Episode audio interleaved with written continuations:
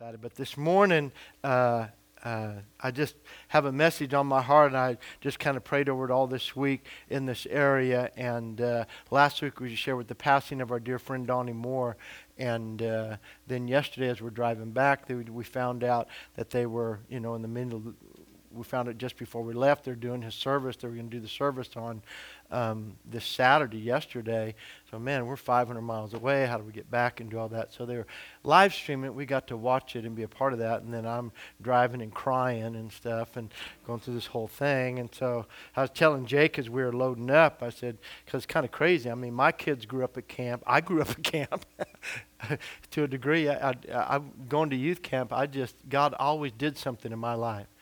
It, it wasn't, it, it, I like what Tim Delina says, it wasn't church camp, it, it was an encounter with God. And uh, every time I went there, God did something in my life. I went there just to be with our kids and be a part of that. But God would do something in my life. And, uh, and then being friends with Donnie and that. But then knowing that my kids and my, all my grandkids grew up there. So while Tim is speaking, he was talking about this message that Donnie was preaching, and, and Jake's in the background. I remember that service. I was there. And I'm, then I'm really crying. but Donnie was awesome. And uh, I told Jake as we were packing up, I said, I, I keep feeling like he's going to call me and ask me, Are you going to be at my memorial? Amen. So he was like that. He'd just call you up, Hey, can you come? Can you do? He's always doing stuff and that. And then I thought, Man, I'll never get that phone call again because he would call like on a Friday night. Hey, Don, I have an opening Sunday morning. Can I come? I go, Donnie, you should call like at least a week ahead or something. and that, but over the years, so many great years and together. So this morning, I just wanted to share a message just in his honor in encouraging you to climb your ladder to the top. Donnie Moore was a motivator, and he lived to motivate people to win and to live all out for God. And uh, so this morning, I want you to open your Bibles up to Philippians chapter 3 and I'm going to go this way. I want to talk about climbing your ladder to the top or the upward call of God, answering God's upward call upon your life.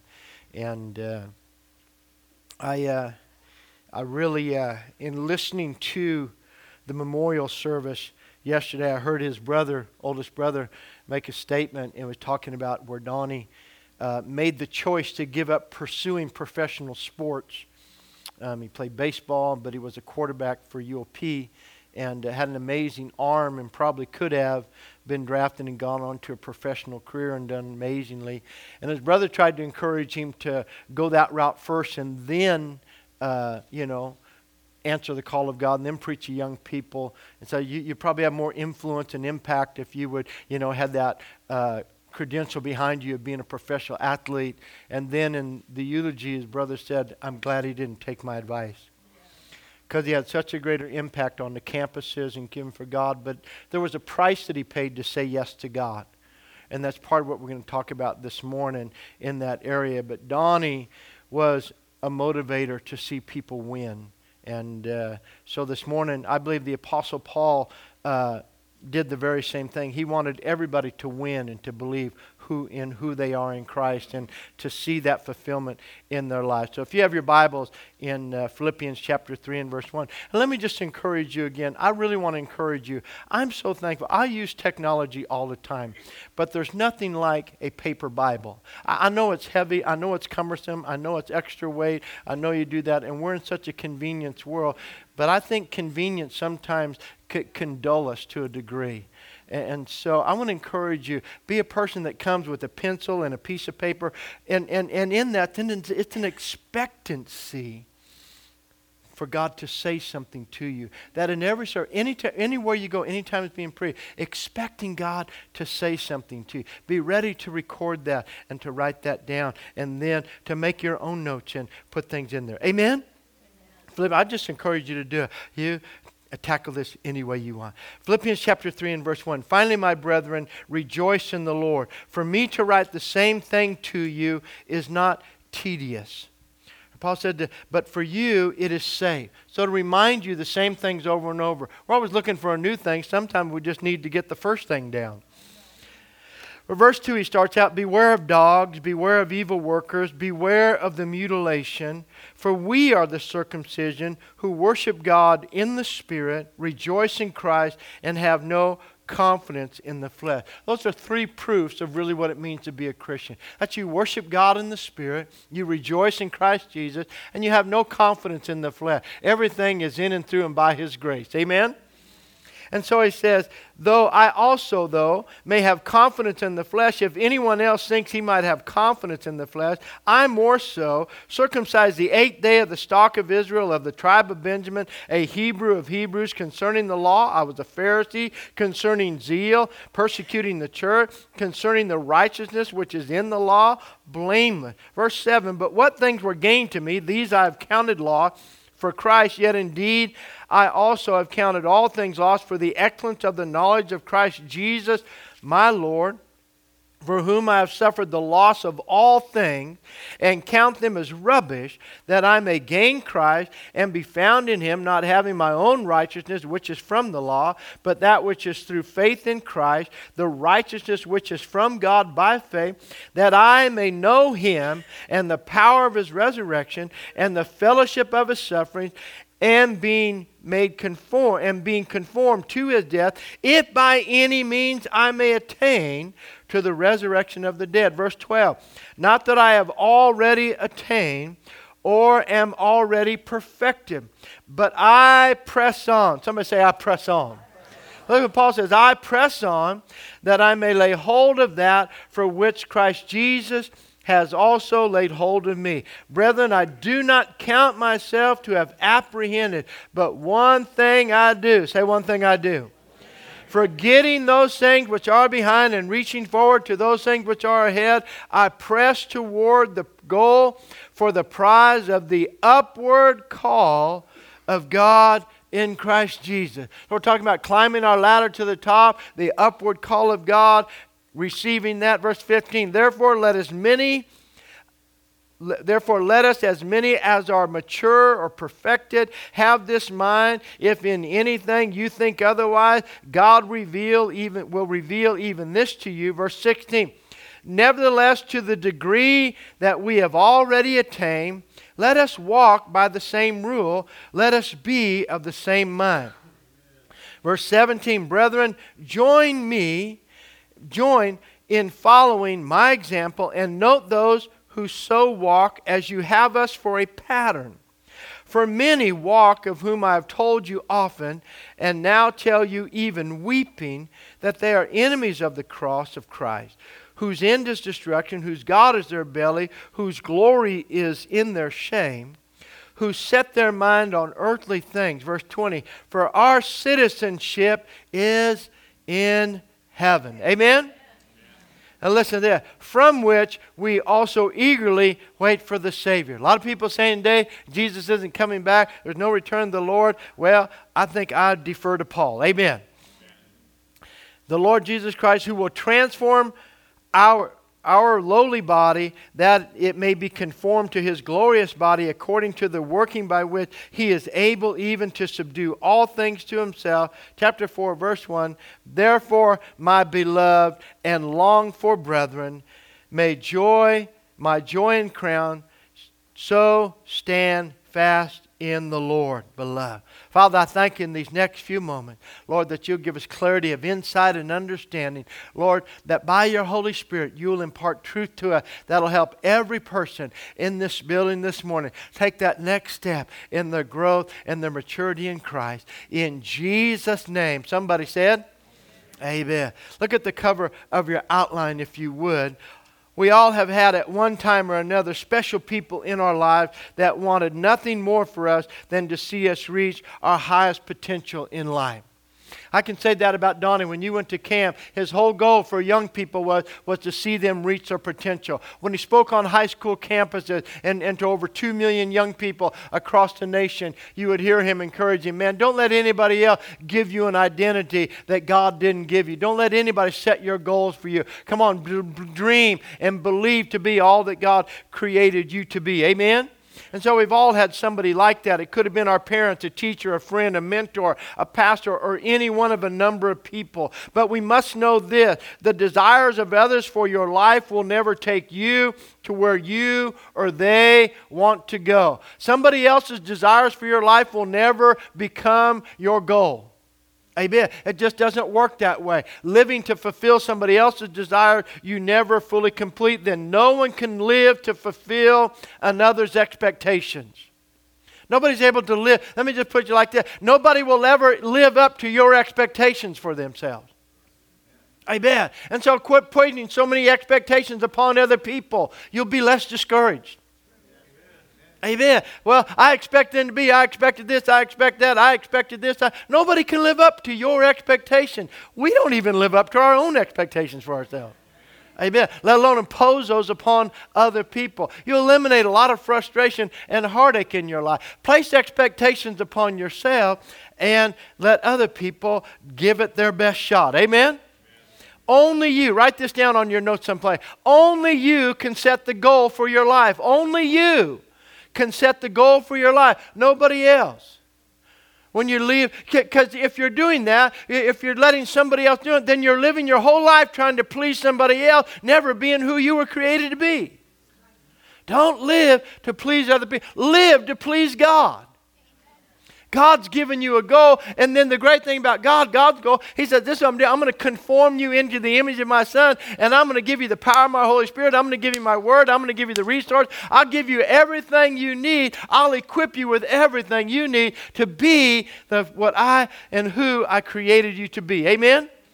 So, reaching the top of the ladder of your life is a personal choice of commitment and dedication to the cause. You're going to have to make a personal choice and make a commitment to be dedicated to the cause. I don't care if it's a career, an education, a relationship, a ministry, or even the upward call of heaven. There's going to have to be personal commitment. You're not going to show up in heaven by accident.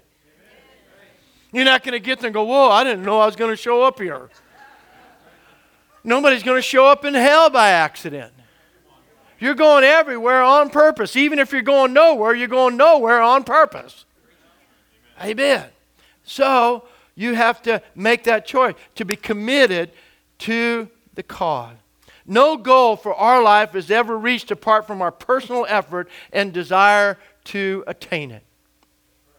I appreciate my friend Cecil, and we're look, talking at the plan before service, and he just said, and I, and I haven't declared yet. He said, Well, what, what, what's your date? Do you have a date for the to begin? I said, Well, I don't know when they're going to let us begin by the time we get through the whole process, everything, but I know where I want to end up. Next year, August of next year, will be 30 years for Solid Rock Faith Center being in existence.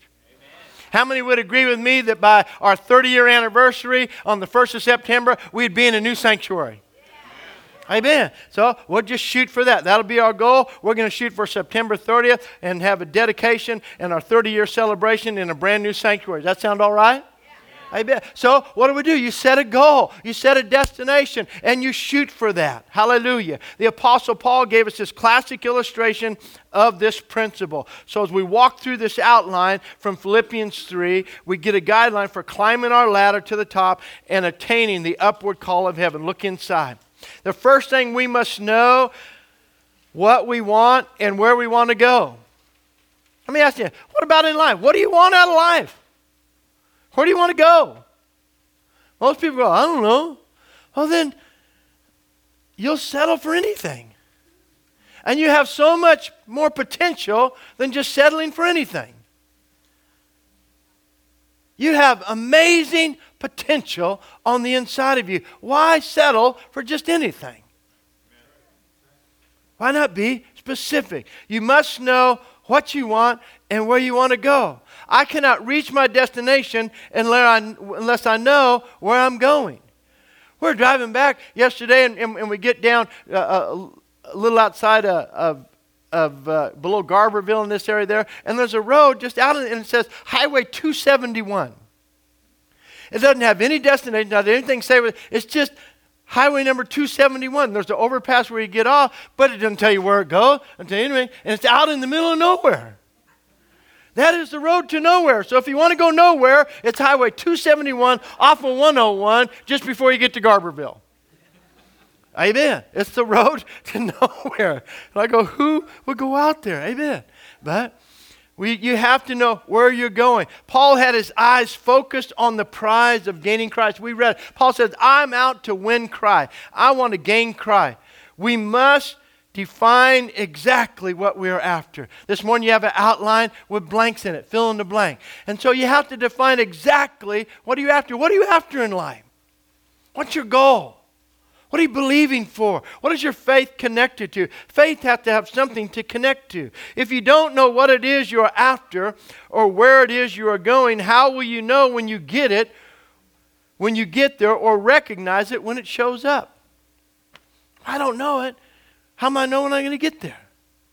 You can get on any road out here, it'll take you somewhere. So if you're going nowhere, any road will do. But if you want to get to a specific destination, you have to chart a course to get there. Are you with me? That's what Paul is telling us to do. So, right here, I gave you some things. Define your goal and then date it and do it. That's what we shared with you last year. For our church, we've defined some things that we're going to do, we've put a date to it, and we're going to do it. Can you say amen? So in September, on September 9th, we are relaunching our church. We're believed to go into 400 on Sunday morning, 150 in first service, 250 in second service. We're revamping our services. We're focusing on children's ministry. We've defined what we want to do. Are you with me? And then we're working towards that. And so you have to do that. But let me back it up just a little bit and let me tell you on a personal level the first thing you want to do is to find what type of Christian do you want to be? Define the spiritual before the natural. A lot of people start out saying, well, no, I just want to get a good education and a good job. And a lot of it today, I believe in college education, but I believe there ought to be some more vocational education. Amen. Because all the guys that do the jobs that don't want to get their hands dirty need them to build something, and the working wage has gone way up. You can make a good living building for people who don't know how to even know what a wrench is. Amen. Vocational education is a great occupation. But people say, What do you want to do? Well, so we, we usually start out with natural goals and set out with natural dreams and natural achievement, and then we try to figure out after that how to find room for God. So decide what type of Christian you want to be first. What type of believer do you want to be? Amen. What type of Christian do you want to be? Well, I just want to be a Sunday morning, go hear a good sermon Christian. Be nice to everybody, live my life never really impact or make any kingdom influence on anybody. I don't really care if I change anybody's life. Well, how many know we could shoot a little higher than that? That's not much of a bar. Hey, Ben, that's pretty low. So we could raise that up. What if we just believed that I could win one soul with my life? What if I start just believing I could win one person, make a difference in somebody's life, help one person, be, make somebody else raise up? In fact, I should have brought it up here, but it, uh, uh, I had a quote from Donnie where he's preaching, and it's talking about uh, uh watch for falling rocks. Have you ever seen that sign alongside the road? Watch for falling rocks.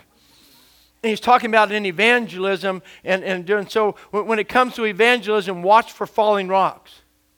Because life is filled with people buried under fallen rocks of circumstances. And whenever there's an earthquake or a storm or something happens and people are buried under rubble, nobody in there wants to stay there. And so just look for people who are buried under the fallen rocks of life circumstances. And those are the people you can reach. Say, God, use me to rescue somebody out of the rubble of a broken down life.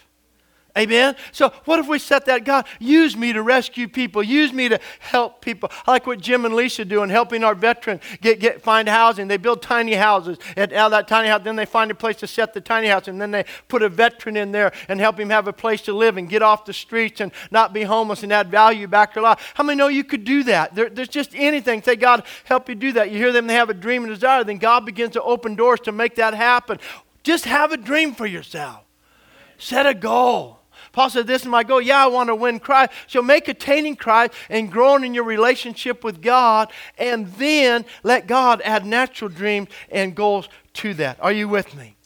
See, this is true regardless whether the goal is a destination or uh, regardless of the goal or the destination. Many think that reaching spiritual goals in achieving Bible promises comes to pass in some other way. So, natural goals, yeah, we have to define it, date it, do it, do all that stuff, but we think that spiritual things just happen automatically. That isn't true. You have to have a spiritual goal. What type of believer do you want to be? What's your prayer life going to look like? What's your devotional life going to look like? What's your family life, your service life? What are you going to do? How are you going to do that? Write it out. Many think they just come to pass. Bible promises just come to pass with time. You can write that in there with time. They don't just come to pass with time. I know people have been believing for things forever, but they're not really organized or defining or exercising their faith towards achieving it. And kind of goes back to, well, I'm a hoping and a praying. Well, what are you doing besides that? Nothing. You know when it's going to show up? Never. Because it takes more than just hoping and praying. It, it, takes some shoe labor, it takes some activity, it takes some investment, it takes some sowing if you're going to have reaping. Amen? You have to invest. You have to sow into it. Think about it. We must know that almost every promise in the Bible is conditional, meaning that God says, if you do this, I will do this.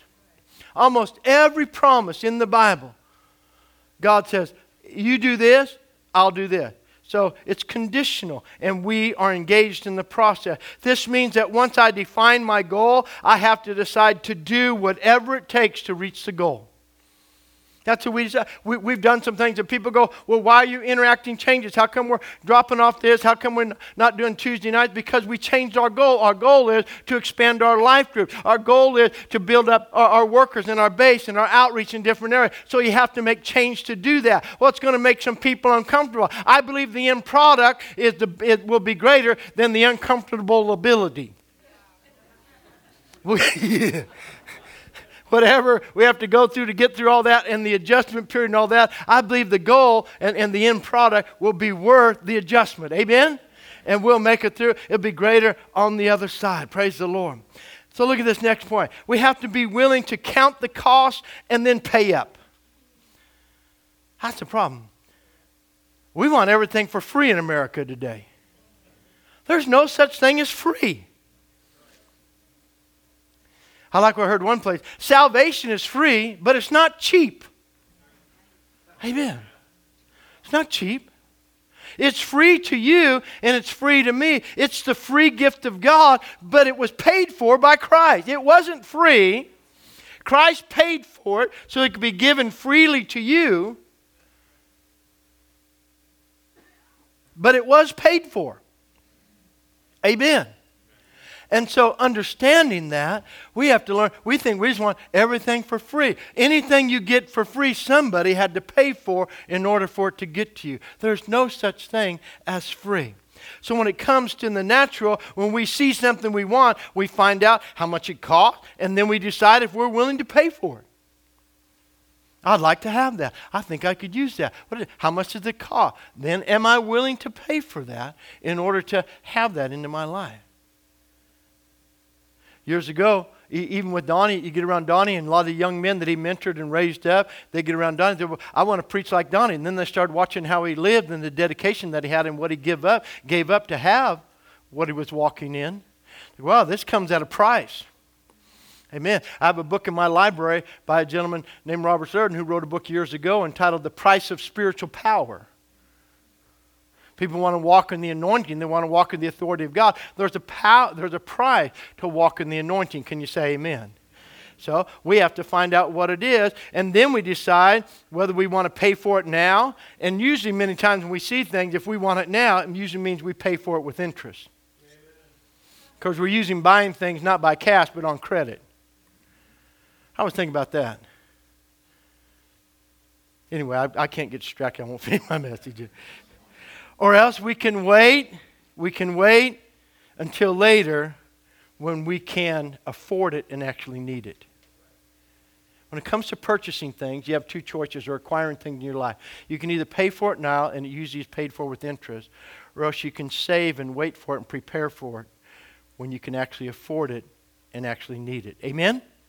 Think about it. The same is true in spiritual matters. If you get too far ahead, I know people try to run ahead of God and make ministry for themselves. Amen. And they're not ready, and it costs them more than they thought that it would. Same is true in relationships. Relationships. Some people enter into relationships way too soon. Amen. And then it costs them more than they thought it would.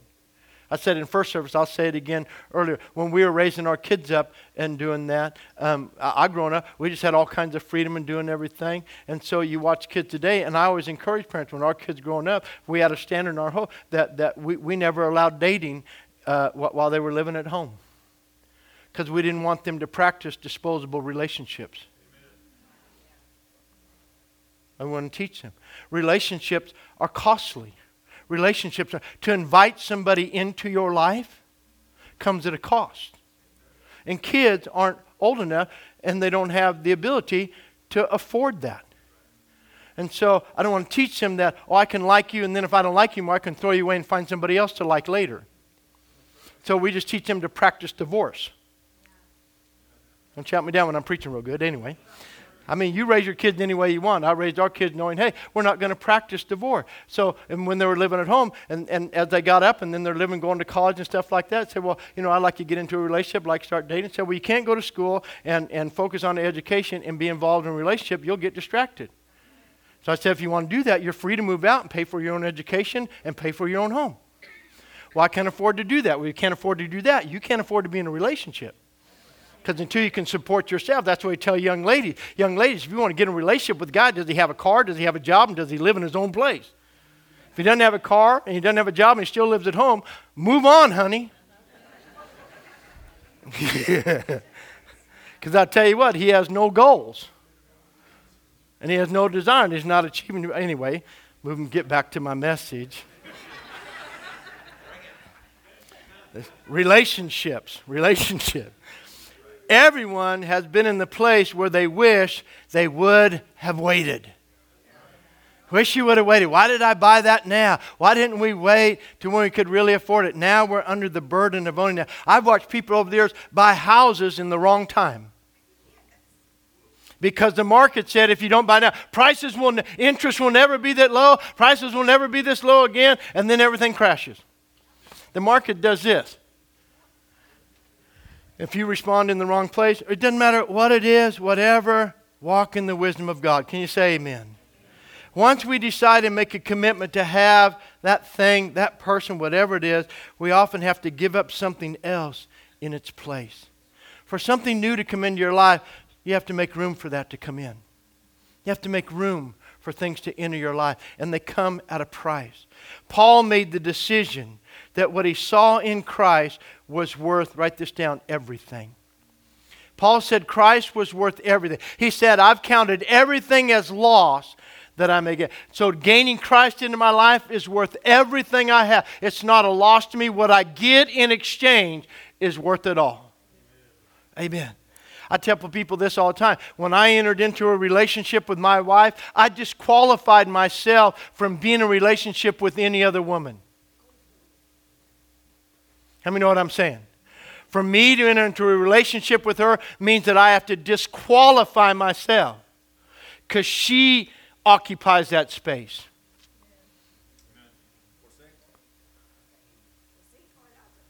She occupies that place. Not a, it's, it's not a place for multiple occupants.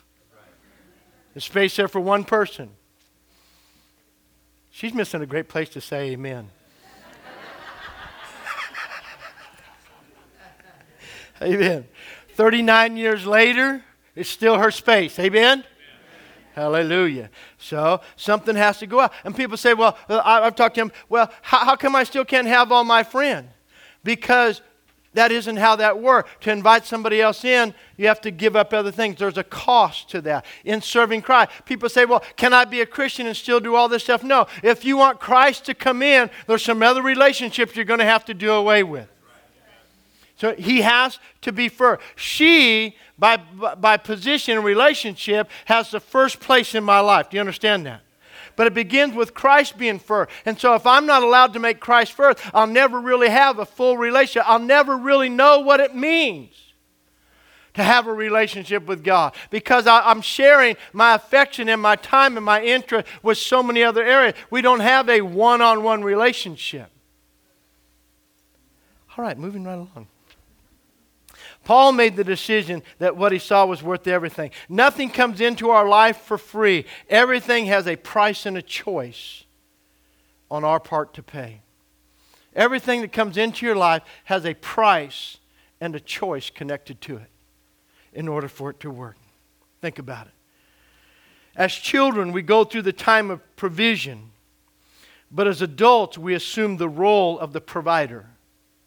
As children, your children, my children, my grandchildren, my grandkids are awesome. They are. They get up in the morning, they go, What's for breakfast? I go, Do I look like your dad? Rise, kill, and eat. I don't care. Amen. no. But they get up, they come out of the tent. There's hot water, hot chocolate. Papa's making them hot chocolate. Would you like some bacon? Would you like some egg? How about blueberry pancakes? How about this? How about that? You know, they go, oh yeah. They just said, oh, that's awesome. I'm going, yeah, I'm going to take notes. One day you'll be the dad. One day you'll be the papa. One day you'll be here. You will be the provider.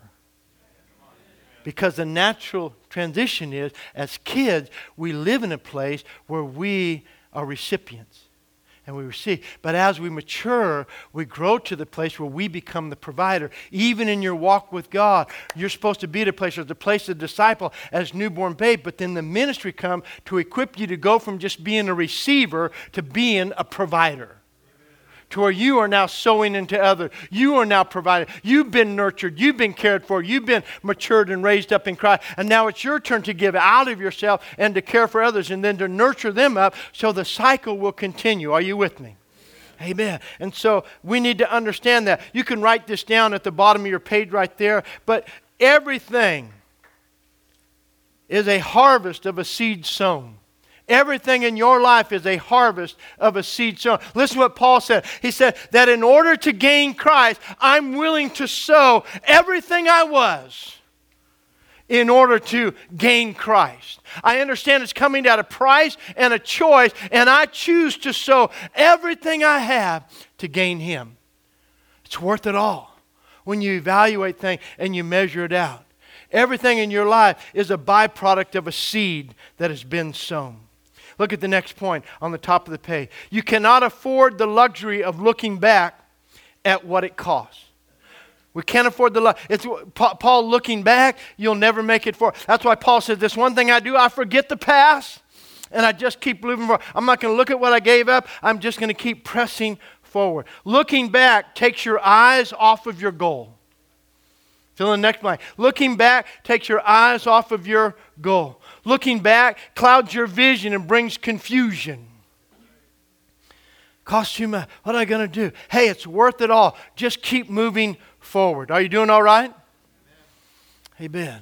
Heard somebody say it years ago, and depending on what it is. If, if you walk into a, a Ferrari dealership or anything else, and you have to ask how much it costs, you need to just leave because you can't afford it anyway.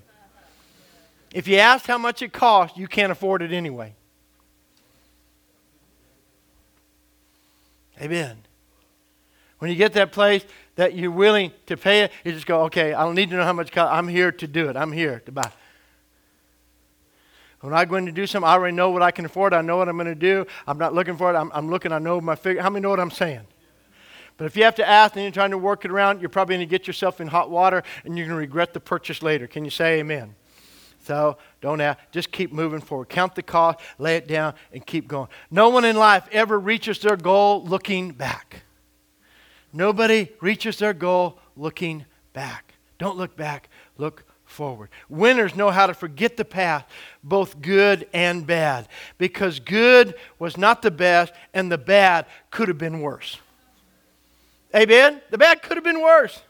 I love, I love the Apostle Paul. Read, go, go home this afternoon and read 2 Corinthians chapter 11 the Apostle Paul goes, Man, if you want to talk about credentials and going through stuff, I, have been shipwrecked. I've been beaten three times, uh, uh, beaten with whips three times. I've been stoned, whipped with rods, so whips and rods. I've been shipwrecked. I've been stoned and left for dead. I've been in prison and chained without measure. Every time Paul preached, they either beat him, whipped him, threw him in prison, or run him out of town, or stoned him.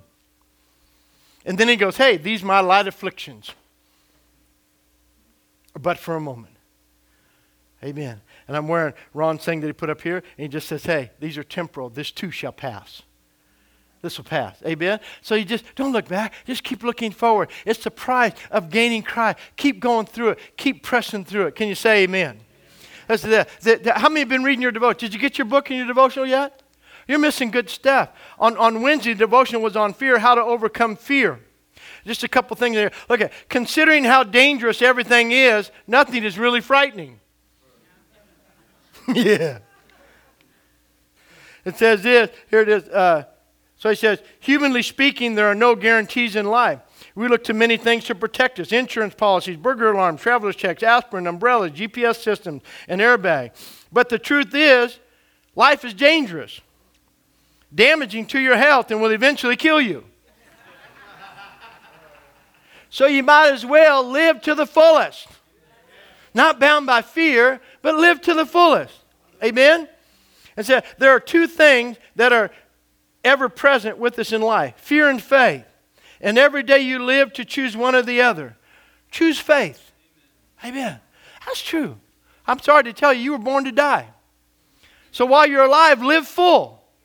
Live full. Live to your fullest. Live full on. Believing God. Count the cost and keep pressing forward. Amen? Reaching the top will mean making some hard choices. Let's just look at this overview as the worship team comes back. I'm going to give you these 11 things as I end today. Watch this. You read through the Philippians 3 with me. Paul started out saying this There are things and people to be aware of. Things and people to beware of. Beware of dogs. Beware of the mutilation. Beware of the circumcision. Beware of that. Beware of people and things. There are some things you just need to watch out for, and people you need to watch out for. Secondly, he said there was importance of having your confidence in the right things. Paul says, I have no confidence in who I was and in the flesh. My confidence is in this that I worship God in spirit, that I rejoice in Jesus Christ. Amen. And that I have no confidence in the flesh. So he said, the, so I don't I used to be this. If you want to have confidence in the flesh, he gave his whole pedigree. But he says, I count all that as dung. I have these three things that I'm confident in. And in verse 3, he laid them out. Worship God in the Spirit, rejoice in Jesus Christ, have no confidence in the flesh. Number three, he said we would have to know what we wanted to gain and what we are willing to lose.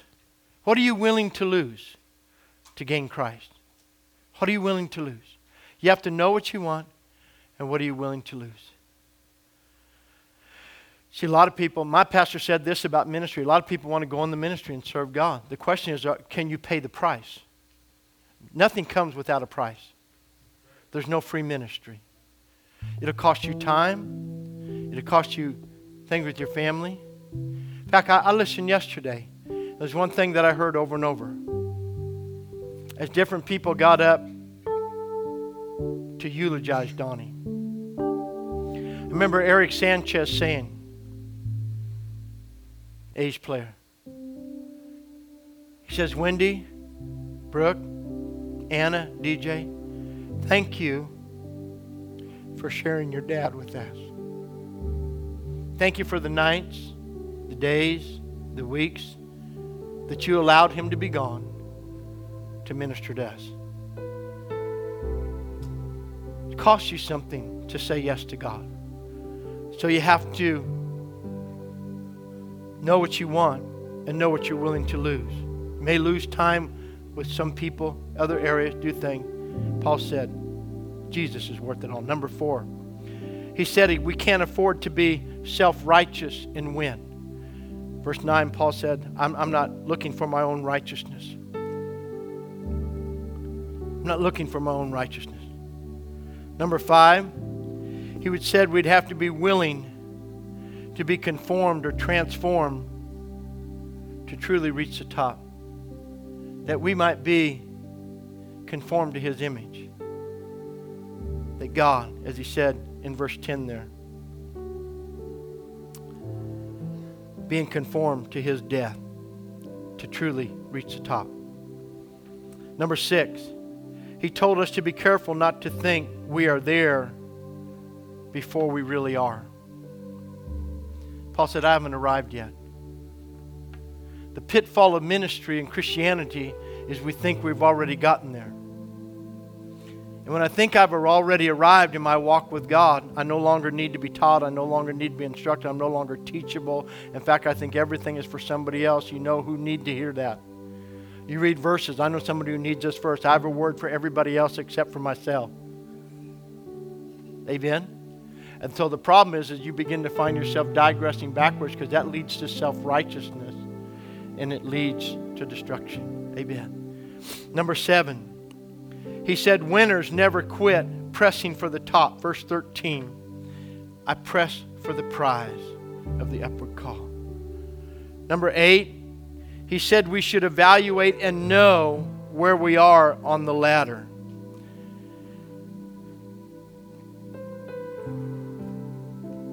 Verse 16, the Apostle Paul said this. He said, Nevertheless, to the degree that we have already attained, where you at? Keep growing. Never stop climbing. He says, I don't count myself to arrive, and so we're at a level, but let's just keep attaining. To the degree we have attained, let's just keep going a little bit higher. Let's push our walk a little bit higher. Could you say amen? Number nine, he said, Wise men find a pattern and an example to follow in verse 17. Brethren, join in following my example and note those who so walk as you have us for a pattern. Number 10, he said, Wise men are careful about who they follow. He said, We've given you the right pattern to follow. He said, There's others that are always coming in, asking you to follow them, and they're leading you in the wrong direction. And lastly, he said, Never take your eyes off of the goal verses 20 and 21. Our citizenship is in heaven. Amen? And the Lord is coming. Bow your heads with me this morning.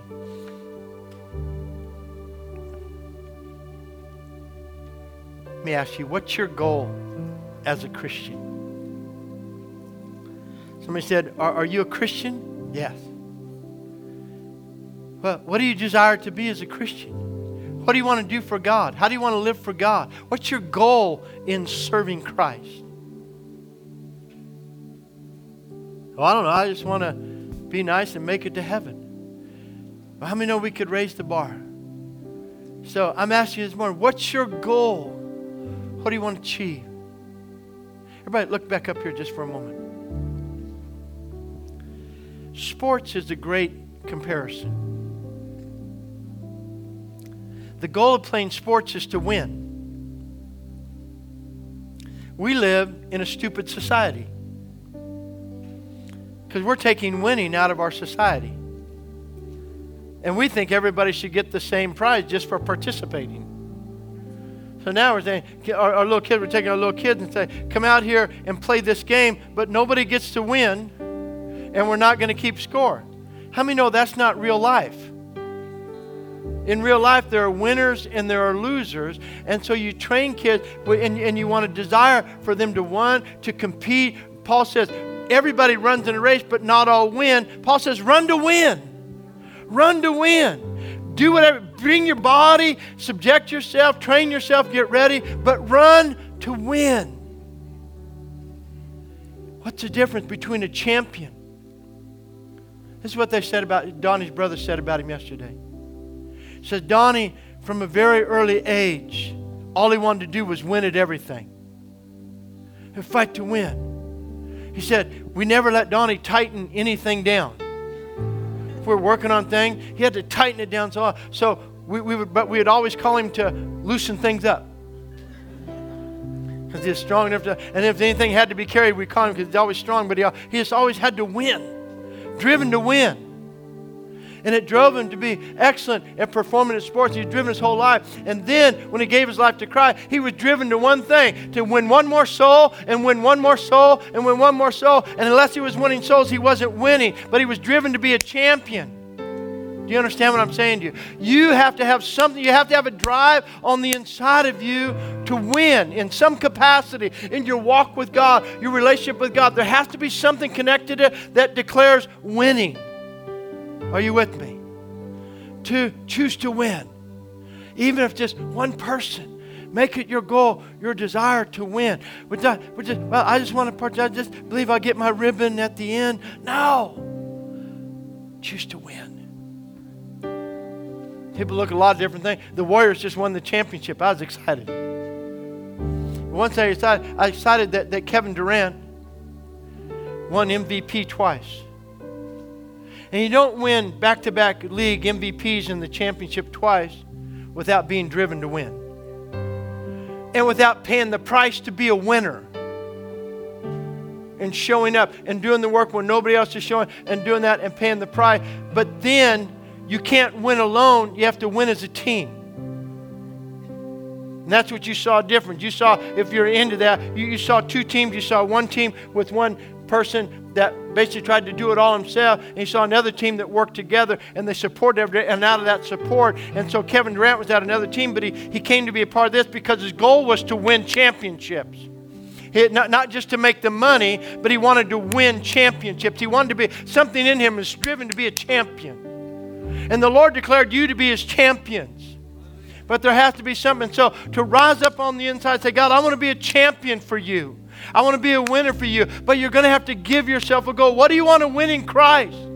What do you want to win for Him? What do you want to do and achieve for Him? Build tiny houses, help rescue veterans, do something. Say, God, give me a goal and a dream to go after, something that I could win in Christ's doing. Bow your head with me again. Thank you. So, what's your goal? What's your goal in Christ? Do you have one? Have you set a goal? Today, ask God to give you a goal in Him. Say, Lord, give me a goal. Drop something in my heart.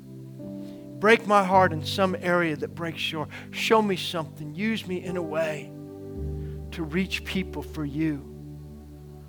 For you to flow through my life. God, I want you to flow through my life. Could be helping homeless people, destitute people single people, drug addicts, recovery. Pro- yeah, God could use, there, there's, there's endless possibilities where God could use you and raise you up to be a champion for Him.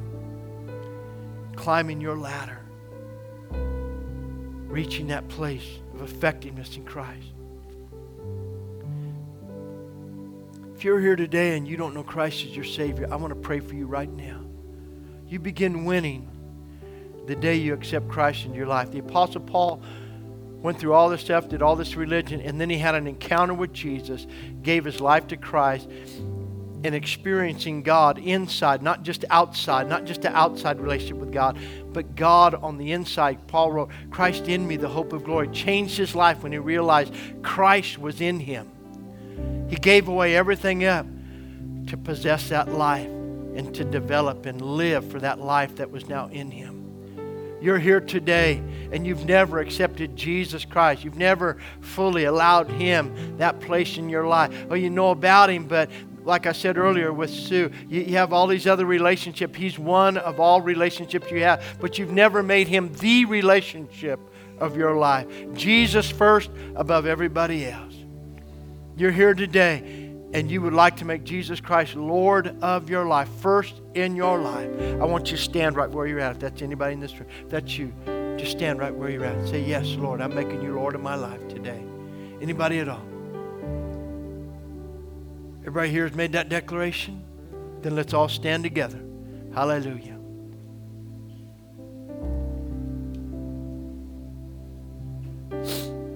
I put a challenge out to first service and we have fewer in the first service than we do in second service. But the challenge was this to believe that God could use you to reach just one person.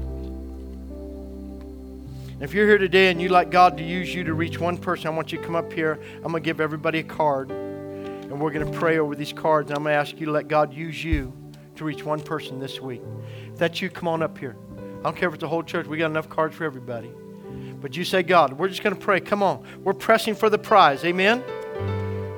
This sad area. See, there's a place, like I said, there's a place where, where, where we receive, and then there's a place where we are the provider. We move from the receiver to being the provider. To believe that God would use you. To just make a goal. I'm going to help you with just start with one goal. Lord, let me reach one person, just one person. And when I do that, I'm, I'm going to give you these cards. I'm going to ask you just do this. I want you to pray over this card this week. Say, Lord, lead me to the person that you would have me give this card to. Lead me to the person. 75% of all people that come to church come because a person invited them. Not because they saw it on a website or they saw an advertisement, but somebody actually said, Hey, would you like to come to church? Here, I'd like to invite you. And because through a personal contact, a personal invitation, three quarters of the people that go to church come because of somebody invited them to come as a friend. And so, as a goal, just say, God, thank you for what you're doing in my life. Now use me. The best way to grow as a believer is to let God use you, help somebody out. Wherever you're at, there's somebody under rocks below you. I want you to get that. Say, Lord, lead me to the person that's under the avalanche of life. Amen. When you see that rubble and you see those rescue people going in there and they haul in there, hey, are you okay? Would you like to stay under there? Everything all right? Maybe a little water, you know, it gets you a happy meal, and you'd be okay if you just stayed there, right? No, get me out. I want out. Amen.